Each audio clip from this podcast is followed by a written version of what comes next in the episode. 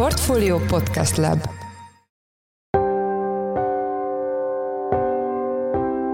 Mindenkit üdvözlünk, sziasztok! Ez a Checklist a Portfolio podcastja május 24-én szerdán. Az adás első részében azt elemezzük, hogy milyen hatással lehet az irányadó kamat 1 pontos csökkentésének, különös tekintettel arra, hogy a forint árfolyamát részben a magas kamatszint stabilizálja. Egyrészt valóban logikusan azt lehet gondolni, hogy a kamat csökkentéssel csökken a forint kamat előnye, tehát kisebb lesz a forint kamat előnye, és ez elvileg negatív a forint szempontjából. Ugyanakkor még így is bőven marad kamat előnye, tehát hogy ha megnézzük akár csak a régióban a cseh és a lengyel irányadó kamat az nagyjából 7% környékén van mind a két országban. A magyar az még mindig ennek több, mint a duplája. Vendégünk Beke Károly, lapunk makroelemzője. A második blogban munkaerőpiac lesz a téma, a kormány ugyanis már nem utasítja el élesen azt, hogy vendégmunkásokkal töltsék fel az üres álláshelyeket, hogy ennek mi az oka és milyen jogszabályi változások jöhetnek, arról Csiki Gergelyt, a portfólió lapigazgatóját és makroelemzőjét kérdezzük. Én Szász Péter vagyok, a Portfólió Podcast Lab szerkesztője, ez pedig a checklist május 24-én. Magyar Nemzeti Bank az irányadó kamatot 18-ról 17% ra csökkentette, az alapkamat, amelynek jelenleg kisebb a jelentősége 13% on maradt. A kérdés, hogy milyen ütemben közelít egymáshoz ez a két szám, és mikor ad lehetőséget az inflációs környezet arra, hogy ez a 13% is csökkenjen. Itt van velünk a telefonban Beke Károly, lapunk makroelemzője. Szia! Sziasztok! Elsőként kérlek idézt fel, hogy mi a jelentősége az irányadó kamatnak, és miért fontosabb jelenleg a 13%-os alapkamatnál. Ugye itt egészen tavaly októberig, vagy tavaly szeptemberig kell egészen pontosan visszalapoznunk. Tavaly szeptember végén a, a monetáris tanács kiállt, és azt mondta, hogy végzett a kamatemelésekkel, és azt gondolja, hogy a 13%-os alapkamat az megfelelő lesz az infláció megfékezésére. Aztán ezt követően a következő két hétben elindult egy nagyon erős spekulációs támadás a forint ellen. Akkor láttuk ugye a mostanáig a, a mélypontot a magyar deviza szempontjából nagyjából 430 felett is járt az eurójegyzése, és akkor október közepén ki kellett állnia a jegybanknak, és azt kellett mondania, hogy egyfajta átmeneti intézkedésként ezeknek a pénzpiaci stabilitási zavaroknak a kezelésére bevezeti az egynapos betét eszközét, ami azt jelenti, hogy gyakorlatilag naponta döntenek az irányadó kamatról, és ezzel a lendülettel 500 bázisponttal meg is emelték ezt az irányadó kamatot 18%-ra. Ugye egy kamatszint akkor lehet irányadó monetáris politikában, hogyha van olyan eszköz, ami ez kapcsolódik. Tehát, hogyha ez a gyakorlatban hozzáfér a piac magyarul. Ugye a 18% esetében ez most ez egy napos jegybanki betét, amihez hozzáférnek a piaci szereplők. Eddig 18, most mától már csak 17%-on. A 13%-os alapkamatnak a gyakorlati jelentősége most nincs, hiszen nincs olyan jegybanki eszköz, ami az alapkamatot fizetné, vagy ami az alapkamaton férnének hozzá a piaci szereplők, és ezért van az, hogy az irányadó kamat és az alapkamat most különbözik. Ugye a jegybank kommunikációja az most nagyjából arról szól, és ezt a tegnapi sajtótájékoztató is erősítette, hogy külön próbálják kezelni ezt a két dolgot. Tehát egyrészt azt gondolják, hogy az infláció leszorítása szempontjából elegendő a 13%-os alapkamat, vagy elegendő lenne a 13%-os alapkamat, ahogy azt tavaly szeptemberben is mondták, Viszont ezek a, a pénzpiaci kockázatok, ezek nem múltak el azért egy csapásra, és nem szűnt meg az összes kockázat, és ezért nem lehetett azt mondani most egy csapásra, hogy akkor 500 bázisponttal csökkentsük az irányadó kamatot, hanem itt egy fokozatosságot kell alkalmazni. Tehát ők azt gondolják, hogy ezeket a pénzpiaci kockázatokat, a globális hangulatból eredő megingásokat, most gondolhatunk itt az amerikai bankcsődökre, vagy most éppen aktuálisan az adósságplafonnal kapcsolatos amerikai vitákra. Ezt tudják kezelni ezzel az irányadó kamattal, ami most éppen 17 százalék, de egyébként nem kellene, hogy 13%-nál magasabb legyen a kamatszint az infláció szempontjából. Akkor, ha jól értem, itt a fő kérdés az, hogy mikor találkozhat ez a két ráta. Erre vannak prognózisok? Igen, hát ez lehet a következő hónapok fő kérdése, és ezzel kapcsolatban lettünk most okosabbak a keddi döntés után. Ugye alapesetben arra lehet számítani, hogy további 100 bázispontos lépésekkel halad majd a jegybank, ha semmi nem hátráltatja ebben, tehát nem változik olyan értelemben negatív van a, a piaci környezet, hogy az esetleg megállásra késztesse a, a, az MNB-t, mondjuk nem gyengül a forint, vagy nem emelkednek ismét jelentősen az energiaárak a világpiacon. Ha ezektől a hatásoktól megmenekülünk a következő hónapokban, akkor azt gondoljuk, hogy szeptemberben érheti utol az irányadó kamata jelenlegi alapkamatot, tehát akkor olvadhat össze 13 on ez a két kamatszint. Ugye ez azt jelenti, hogy még a következő négy ülésen 100-100 bázispontos csökkentés jöhet az irányadó kamatban. Akkor most egy kamatcsökkentési ciklus elején vagyunk, ezt ki lehet jelenteni? Ugye ez nézőpont kérdése, az szerintem egy fontos üzenet volt a jegybank részéről, hogy nem beszéltek kamatcsökkentési ciklusról. Tehát pontosan azért, hogy, hogy ezzel is az óvatosságot hangsúlyozzák, nyitva hagyták az ajtót arra, hogy ha, ha a piaci környezet úgy indokolja, akkor bármikor megállhatnak, kisebb tempóra válthatnak, adott esetben újra kamatot is emelhetnek, tehát hogy semmilyen megoldást nem zártak ki. Ez kicsit olyan, mint amit a, amit a Fed szokott gyakran hangoztatni, hogy ez az úgynevezett adatvezérelt üzemmód a jegybank részéről, tehát hogy minden egyes ülésen megvizsgálják, hogy továbbra is kedvezően alakultak-e a kockázati körülmények, tovább javult-e a folyófizetési mérleg egyenlege, a külkereskedelmi mérleg egyenlege, tovább csökkente az infláció, a vártnak megfelelő ütemben csökkente az infláció, és aztán minden egyes ülésen újra és újra döntenek, de ahogy mondtam, alapesetben arra számítunk, hogy marad ez a 100 bázispontos kamatcsökkentési tempó. Most történt egy 1 pontos csökkentés. Ez az állampapírok szempontjából, vagy akár a hitelek és a bankbetétek szempontjából ez jelent valamit? Van ennek jelentősége? Hát én azt gondolom, hogy azért az átlagember a saját bőrén ebből keveset fog észrevenni. Ugye egyrészt a hiteleknél ott a kamatstop továbbra is védi a, a lakossági hitelfelvevőket, tehát legfeljebb az új hiteleknél lehet ennek jelentősége, de ugye részben a magas kamatszint miatt jelentősen visszaesett a, a hitelezés az elmúlt hónapokban. A, a betéteknél ennek hagyományosan sokkal kisebb a jelentősége, tehát sokkal kevésbé árazódnak át a bankbetétek. Az állampapírpiacon sincs igazából, én azt gondolom, hogy az átlag piaci lakossági befektető számára nincs jelentősége. Tehát van olyan lakossági állampapír konstrukció, aminek a hozama a diszkont kincstárjegyek hozamához igazodik, és ott elképzelhető egy hozamcsökkenés, de ugye azt látjuk, hogy nem ez a legnépszerűbb termék jelenleg a lakossági állampapír piacon, hanem az infláció követő lakossági állampapír, annak a, a kamatára pedig gyakorlatilag semmilyen hatással nincs a, a jegybank irányadó kamatának az alakulása. Arról már beszéltünk itt a checklistben, te is többször elmondtad, hogy ez az extrém magas kamatszint, ez támogatja a forintot. Nem engedi nagyon gyengülni akkor most, hogyha elindul a csökkentés, a kamatcsökkentés, akkor ez magával fogja hozni azt, hogy a forint gyengülhet? Hát ugye ez kettős ez a hatás. Tehát egyrészt valóban logikusan azt lehet gondolni, hogy a kamat csökkentéssel csökken a forint kamat előnye, tehát kisebb lesz a forint kamat előnye, és ez elvileg negatív a forint szempontjából. Ugyanakkor még így is bőven marad kamat előnye, tehát hogy ha megnézzük akár csak a régióban a cseh és a lengyel irányadó kamat az nagyjából 7% környékén van mind a két országban. A magyar az még mindig ennek több, mint a duplája, tehát még a 17%-kal is, sőt, még hogyha azt veszük, hogy esetleg egy előretekintő kamatot nézünk, hogy majd szeptemberben utolérje 13%-ot, akkor is majdnem a duplája lesz a cseh és a lengyel kamatszintnek.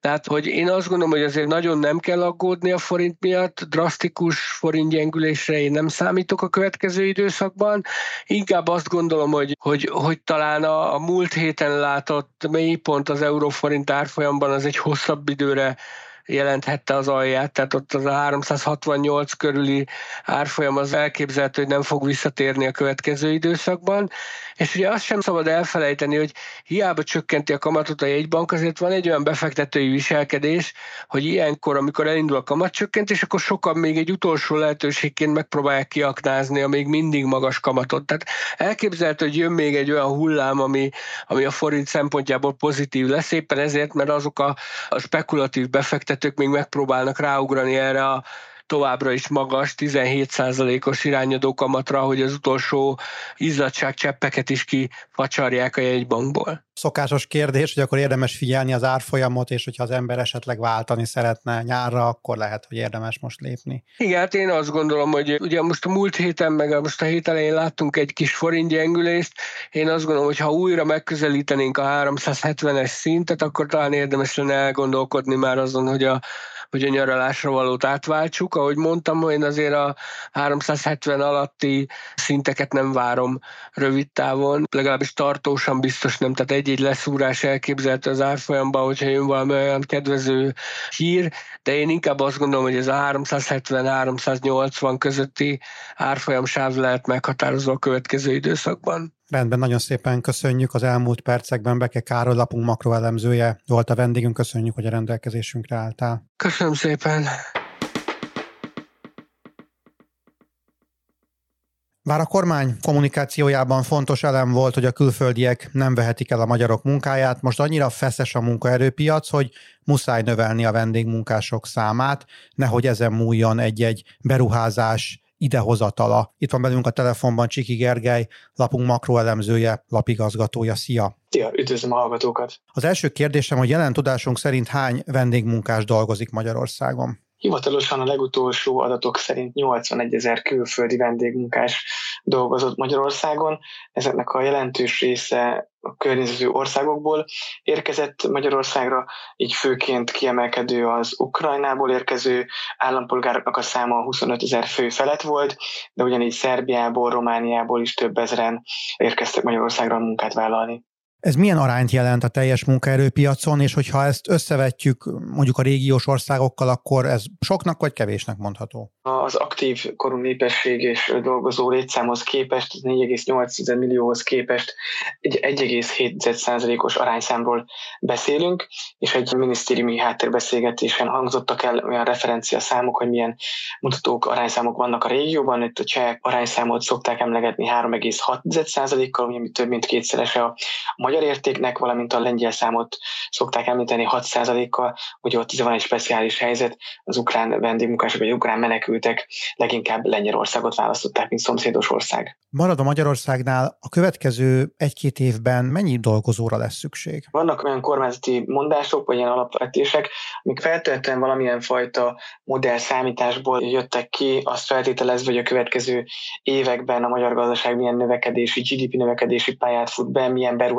beruházások érkeznek, pluszban milyen beruházásoknak fognak termőre fordulni, után felépültek a, a gyárak, és ebben kell a, a munkát, a dolgozók kéz. És mostani számítások szerint, hogy a kormány feltételezése szerint 500 ezer új dolgozó kézre lenne szükség a következő néhány évben Magyarországon, de nagy kérdés ugye, hogy ezeket milyen forrásból, honnan tudja feltölteni a kormány, az a kommunikáció még fontos, minden egyes alkalommal elmondja a kormány, hogy elsődlegesen nyilván ezt magyar munkaerővel próbálják megoldani. Mennyi tartalék van a magyar munkaerőpiacban, mekkora részét adhatják a magyarok ennek az 500 ezer dolgos kéznek? Korábban jellemző volt egyébként, hogy rendelkezésre állt egy lényeges számú munkaerőtartalék, gondolni lehet itt akár a közmunkásokra, akár a fiatalokra, vagy az idősek aktívabb munkába állítására. Ezen azonban az elmúlt időszakban, ahogy egyébként már, már teljes foglalkoztatottsági állapotot ér el a magyar gazdaság, és jelentős a munkaerőhiány több területen, több szakmában,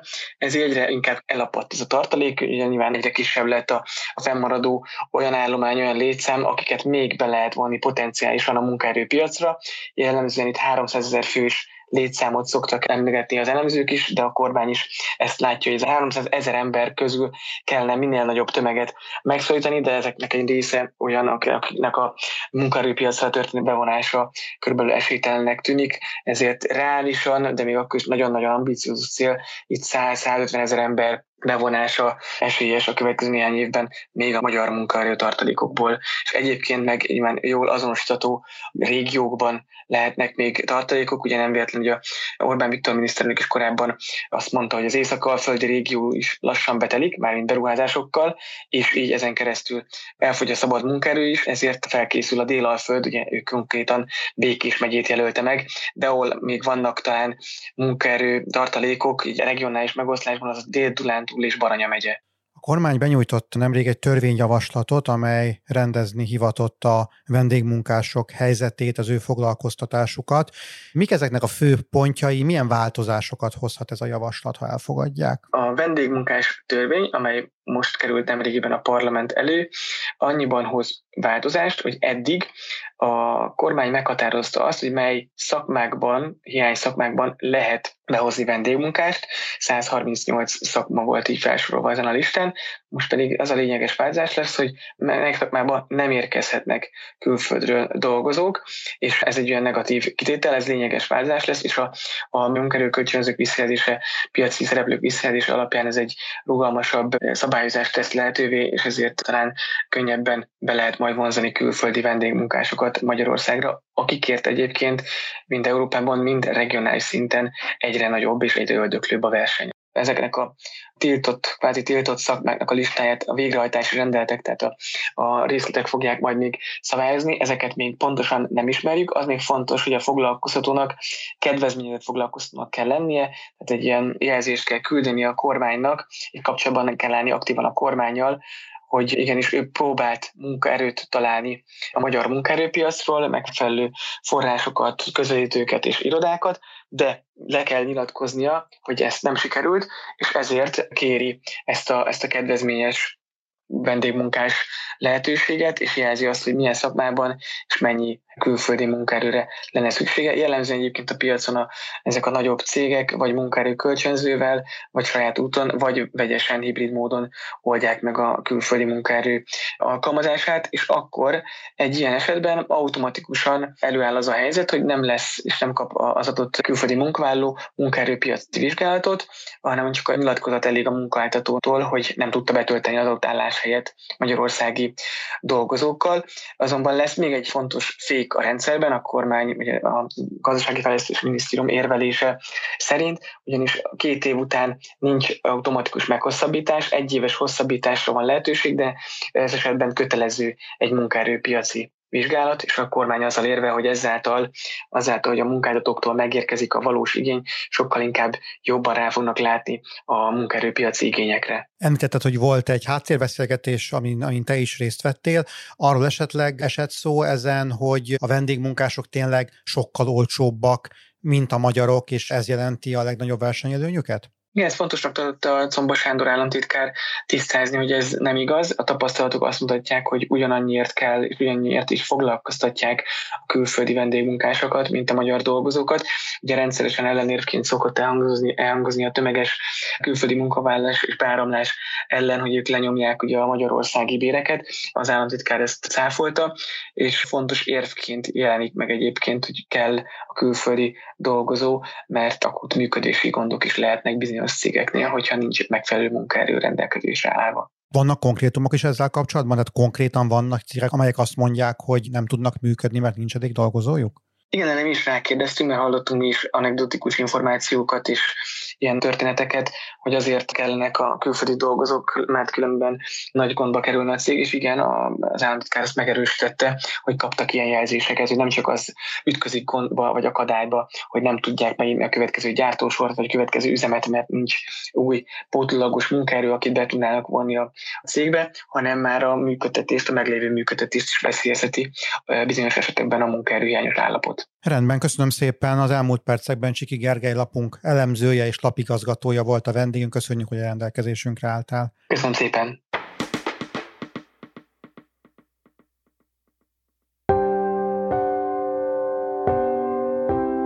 Ez volt már a Checklist, a Portfólió munkanapokon megjelenő podcastje. Ha tetszett a műsor és nem tetted volna, iratkozz fel a Portfólió Checklist podcast csatornára valamelyik nagyobb platformon, például Spotify-on, Apple vagy Google podcasten. Ha segítenél nekünk abban, hogy minél több hallgatóhoz eljussunk, értékelj minket azon a platformon, ahol ezt az adást meghallgattad. A mai műsor elkészítésében részt vett Bánhidi Bálint, a szerkesztő pedig én voltam Száz Péter.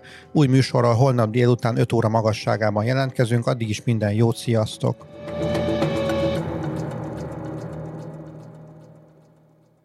Reklám következik.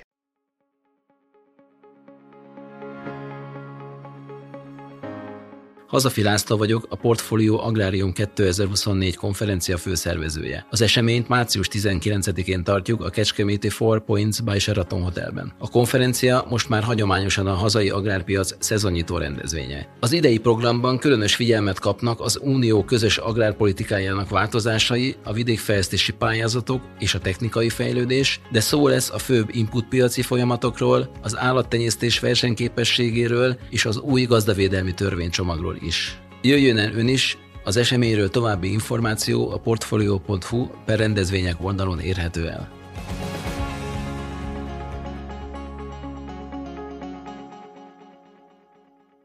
Reklámot hallottak.